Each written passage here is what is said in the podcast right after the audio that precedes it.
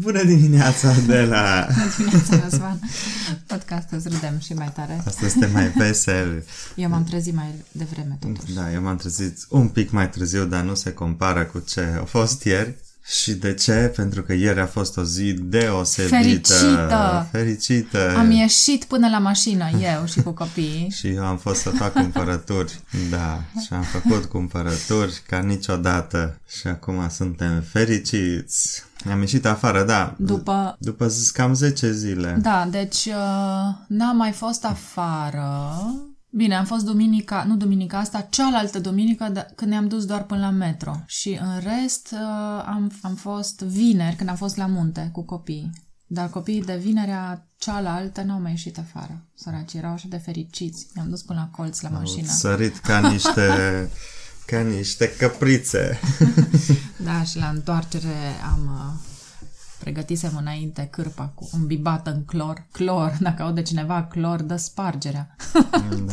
am mai avut am mai avut jumătate de sticlă de clor de pe vremuri. Nu mai știu când am cumpărat-o. Pentru că acum, n-am mai o găsit. folosim, da, pe O post de combinăm cu tot dezinfectant.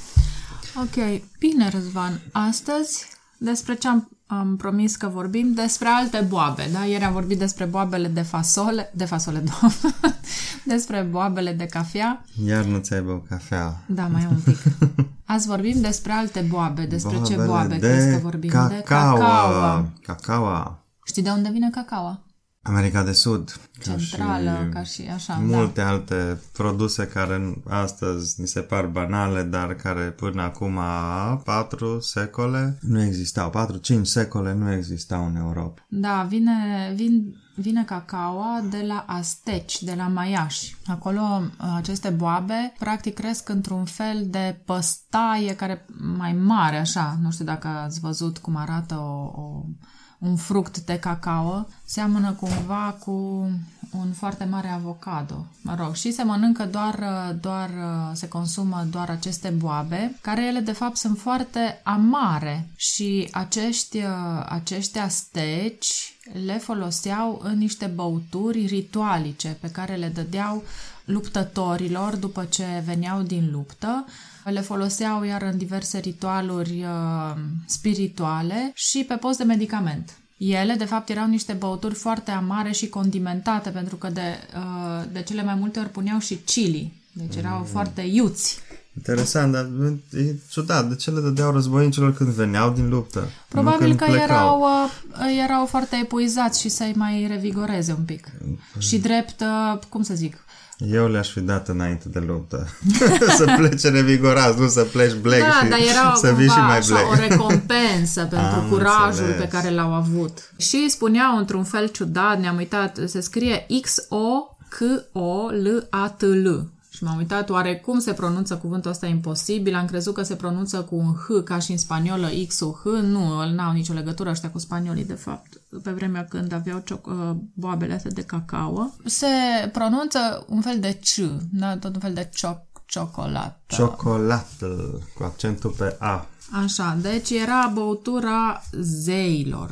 Da, era un fel de băutura zeilor, cum aveau și grecii băutura lor a zeilor. Dar cum a ajuns la noi?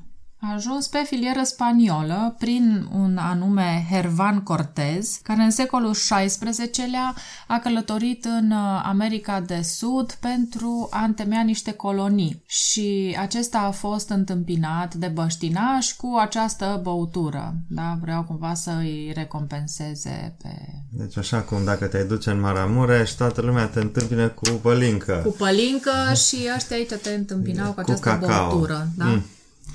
Ok. Mă mai gândesc, unde să mergem? În America de Sud sau în Maramureș? Ok. Bun, și uh, Cortez ăsta când s-a întors în Spania a dus cu el această băutură care uh, tot așa și pe continentul european era inițial uh, folosită ca medicament și era lichidă, nu era așa cum o știm noi în fo- sub formă de bară de ciocolată Deci sau mai cacao. degrabă ca o ciocolată caldă, cum o bem Ciocolată noi caldă, astăzi. da, dar uh, picantă și fierbinte, așa se bea. Super. Ok. Ulterior s-a mai adăugat zahăr, miere, vanilie și a devenit foarte populară. Uh, era, de fapt, băutura aristocrației în Europa. Nu toată lumea o bea. Am Da? Deci înțeles. nu era pentru toată lumea. Cel care a făcut ca ea să devină mai populară a fost Conrad von Hoyten, un uh, olandez care în 1828 a schimbat jocul și a inventat presa. Așa, ciocolată caldă presată. Da. De fapt, el ce a făcut? A reușit să extragă, a încercat să extragă grăsimea din uh, aceste boabe și a făcut un praf. Unt de cacao. A făcut unt de cacao Ce interesant. și praful, da, pulberea, această pudră, da, care e cacaoa și în felul acesta, deci sub formă de pulbere, era mult mai ușor manevrabilă, transportabilă și așa mai departe. Și a început comerțul cu această pudră gustoasă care era mult mai ușor de manevrat și de Folosit, folosit în, în, bucătărie, diverse, până la urmă, da. în diverse forme. Dar, în, omi- mai târziu, în 1847, un englez, J.S. Fry, cu fiii lui, ei au deschis o ciocolătărie și au uh, adăugat lichior și zahăr și ciocolata a devenit mult mai comercială. Mă rog, și așa mai departe, pe urmă apare și un anume Daniel Peter, nu știu cum se numește, el e un elvețian care adăuga și laptele și avem ciocolata Peter. elvețiană și așa mai departe. Bineînțeles că nu trebuie să uităm de ciocolata belgiană. Aici am- intrăm într-o altă poveste, o poveste foarte interesantă de altfel, legată de pralinele belgiene, celebrele și gustoasele praline belgiene. Mi-aduc aminte când am fost în Belgia, am fost cu fratele meu la Bruxelles și mi-a arătat această galerie, Galerie de la Rennes, unde a fost această primă fabrică de ciocolată, de praline, care de fapt avea un scop medicinal, farmaceutic. Da? Era acest Jean, Jean, nici nu știu care un nume, era și acesta era elvețian de fapt, stabilit în Belgia, îl chema Jean, Jean Neuhaus. Neuhaus.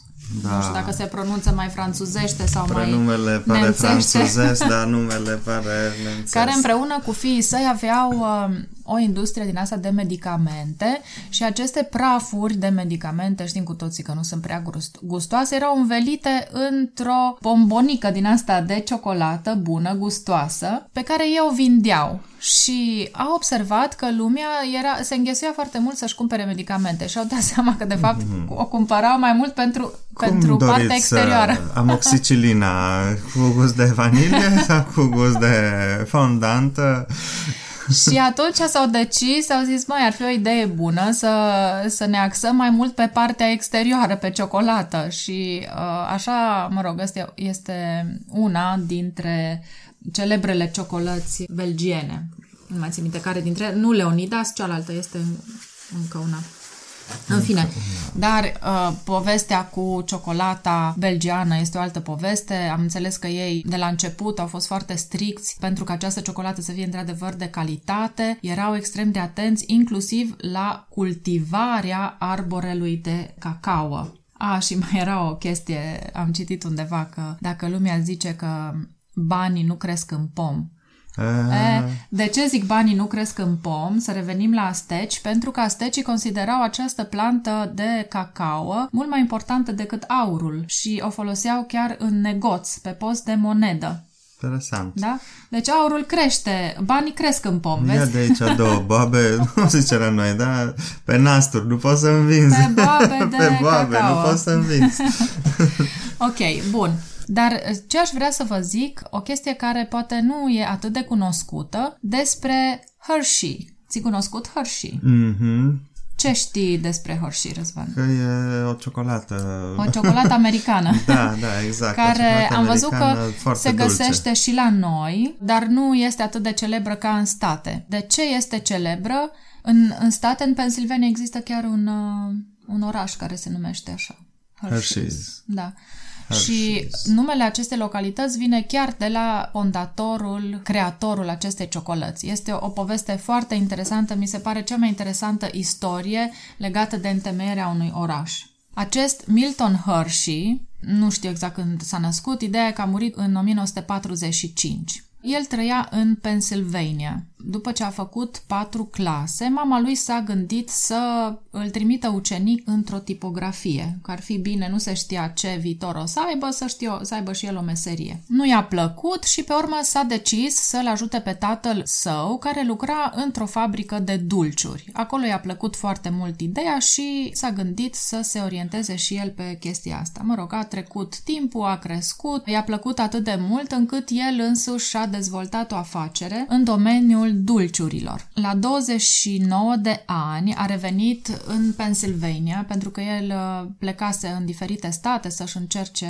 mă rog, uh, ideea asta cu afacerile lui. S-a căsătorit și după ce s-a căsătorit a vândut compania pe care o avea cu un milion de dolari și a făcut aici în Pennsylvania o fabrică de ciocolată. Și de aici începe istoria interesantă. Ce s-a gândit el? Dacă vin muncitorii la servici, ar trebui să le oferă o șansă și copilor lor să învețe. El, în timpul uceniciei, și-a dat seama că este foarte important ca oamenii să fie educați și atunci, în toată viața lui, a pus foarte mare accent pe educație și atunci a oferit foarte multe șanse uh, muncitorilor și copiilor acestora pentru a se forma și uh, a se educa. Mă rog, să revenim la ciocolată. El a făcut prima ciocolată, prima bară de ciocolată, așa cum o numim noi, și s-a gândit să facă o bară de ciocolată care să fie accesibilă tuturor. Era un om cu o deschidere foarte mare socială, așa, un, avea un suflet foarte, foarte bun, se gândea mereu la, la ceilalți, o să vedem și mai departe de ce. Pe urmă a făcut și Hershey's Kisses,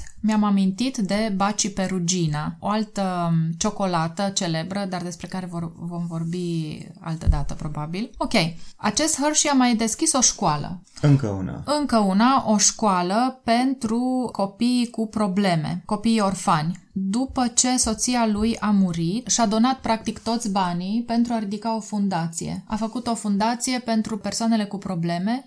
Vă dați seama că s-a deschis, s-a, s-a format practic un centru. În jurul acestei fabrici de ciocolată a apărut o școală, el făcuse pe urmă și un teren de sport, a făcut o fundație, a făcut, mă rog, și încet, încet s-a conturat un mic orășel care pe urmă a crescut. A făcut un centru medical, un spital, mă rog, o universitate în acest oraș. Practic, după ce soția lui a murit, asta vreau să spun, și-a donat toți banii acestei fundații. Interesant. Unde mergi Foarte. la universitate? La Hershey's. Ce înveți acolo? Să mănânc ciocolată. da, și practic lumea își aduce aminte de Milton Hershey nu doar pentru ciocolată, ci pentru toate aceste aceste Toată opera acțiuni. de caritate. Exact, pe care, care le-a făcut și orașul respectiv, bineînțeles că îi, îi poartă numele. Este vorba de orașul Hershey din Pennsylvania. Ai un exemplu care ar fi fain să fie luat și de multinaționalele de astăzi care de multe ori folosesc mâna de lucru și după aia nu-i mai interesează, dar Hershey ăsta dă un exemplu că se poate și altfel. Se poate să te și folosești de om, dar să-i și dai înapoi mai mult decât ar aștepta el. Să dai educație copiilor, să dai sănătate, nu? Și a creat da. un spital o fundație. Să știi că eu am întâlnit, am întâlnit o, o multinațională la care, uh, practic, conducerea actuală este tot din state și are o mentalitate asemănătoare, cel puțin în perioada, am înțeles că nu totdeauna a fost așa, dar în perioada în care eu i-am cunoscut, erau extraordinari. Mie nu mi-a venit să cred că există în România așa ceva. Erau extrem de atenți față de nevoile personalului. Au înțeles că dacă un om este un angajat, este echilibrat și are tot ceea ce îi uh, tot ceea ce are nevoie și dacă sufletește și profesional este mulțumit și chiar chiar acasă el este mulțumit, dă și un mai mare randament. De exemplu, aveau vreo două case, știu sigur, un fel de mini-blocuri, în care ofereau cazare familiilor care nu își găseau, familiilor, bineînțeles, dintre angajați, care nu aveau unde să locuiască. La fel, copiilor, adolescenți le ofereau uh, ocazia de a studia în state, de a avea un program din ăsta uh, exchange students sau de cercetare pentru o perioadă scurtă în state la NASA. Foarte. Da, deci mi se, pare, mi se pare extraordinar și nu, nu știu, am rămas, am rămas așa uimită. Mie mi-aduce aminte și orășelul ăsta lui Hershey. Hershey. Hershey. revenind la America de Sud, la misiunile catolice din America de Sud de atunci, de acum 500 de ani, care efectiv au întemeiat orașe, au ridicat nivelul, au încercat să facă o adevărată societate ideală. Și în America de Sud au existat chiar și două state fondate de călugări care au rezistat puțin, bineînțeles, până au apărut spaniolii cu armata sau portughezii, nici nu mai știu care Apropo de, de asta, este un film interesant de văzut, uh, The Mission, the, nu, Misionarul, nu mai știu dacă misiune, Misionarul cu Robert De Niro. The Mission. The Mission era. The Misiunea. Mission, da, misiunea în românește tra- era tradus cu misionarul. Da, bine, acolo nu se pune accent pe ceea ce făceau ei social, să zicem, cum zicem noi astăzi, ci mai mult pe Da, dar e totuși un lupta film interesant uh, de văzut și, și... Da, e foarte interesant. și de discutat pe urmă. Dar, repet, acolo nu arată tot binele pe care l-au făcut iezuiții, ci mai mult se pune accent pe cum au renunțat la Tradițiile religiozitate să pună mâna pe arme. Asta era o doctrină dragă comuniștilor în perioada anilor 60, 70, 80 și până și astăzi încă în America de Sud. Este doctrina de bază a gherilelor. Care anume? Să renunți la religie și să pui mâna pe arme, să te lupți împotriva asupritorului, nu contează cine îi, luptă. Bun, eu astăzi vreau să vorbesc despre cafea, despre cafea, doamne, despre cafea am vorbit ieri, despre ciocolată. Ciocolata și cafeaua care au devenit elemente atât de Comune. comune și de obișnuite nouă astăzi și care sunt uh, atât de departe de ceea ce au fost ele la început. Și la fel și despre ciocolată, aș vrea să... Ar fi interesant să ne spună fiecare ce fel de ciocolată preferă, cât de multă ciocolată mănâncă. Da, spune-ne, care e ciocolata ta preferată? Ce tip de ciocolată îți place să mănânci? Amăruie, cu lapte, mai dulce, mai puțin dulce. Dacă îți mai aduci aminte de ciocolatele chinezești de pe vremea lui Ceaușescu. Sau cele din Ungaria, moții. da. Da. Sau de Candia de pe vremea aia. Da, cât Spune-ne de vast- ceva. Cât de vast este subiectul ăsta al ciocolatei. Acum Da. mă gândeam că sunt atâtea controverse vis-a-vis de ciocolată. Dacă este bine, dacă nu este bine să le dăm copiilor ciocolată. Psihologii spun că ciocolata, vreau să zic cacaoa, este foarte, și numai psihologii și unii medici spun că este foarte bună pentru dezvoltarea creierului, pentru creier, da? Pe lângă faptul că dă energie. Dar este utilă. Bine, nu toate ciocolățile astea comerciale de 2 bani, dar o ciocolată bună, care are foarte multă, o cantitate foarte mare de cacao, este chiar uh, indicată. Este chiar un medicament, nu? Și ca orice medicament, ca orice lucru, de fapt, trebuie luat cu moderație, dar nu trebuie lăsat la o parte. Cred că ne-am trezit pe dimineața asta destul de bine. Să beți o cafea, să mâncați o ciocolată bună și să aveți și o cacao, o zi... mai bine. Astăzi nu mai beți cafea, beți cacao. Să vedeți cum vă simțiți. Revigorați ca Omar de ieri sau ca un soldat după luptă din America de Sud? Aztec. Aztec. Ok. Bine, o zi frumoasă. Noi suntem Adela și... Răzvan, și ne vedem, ne auzim. De fapt, ne auzim mâine. ne auzim mâine. Ciao! Ciao!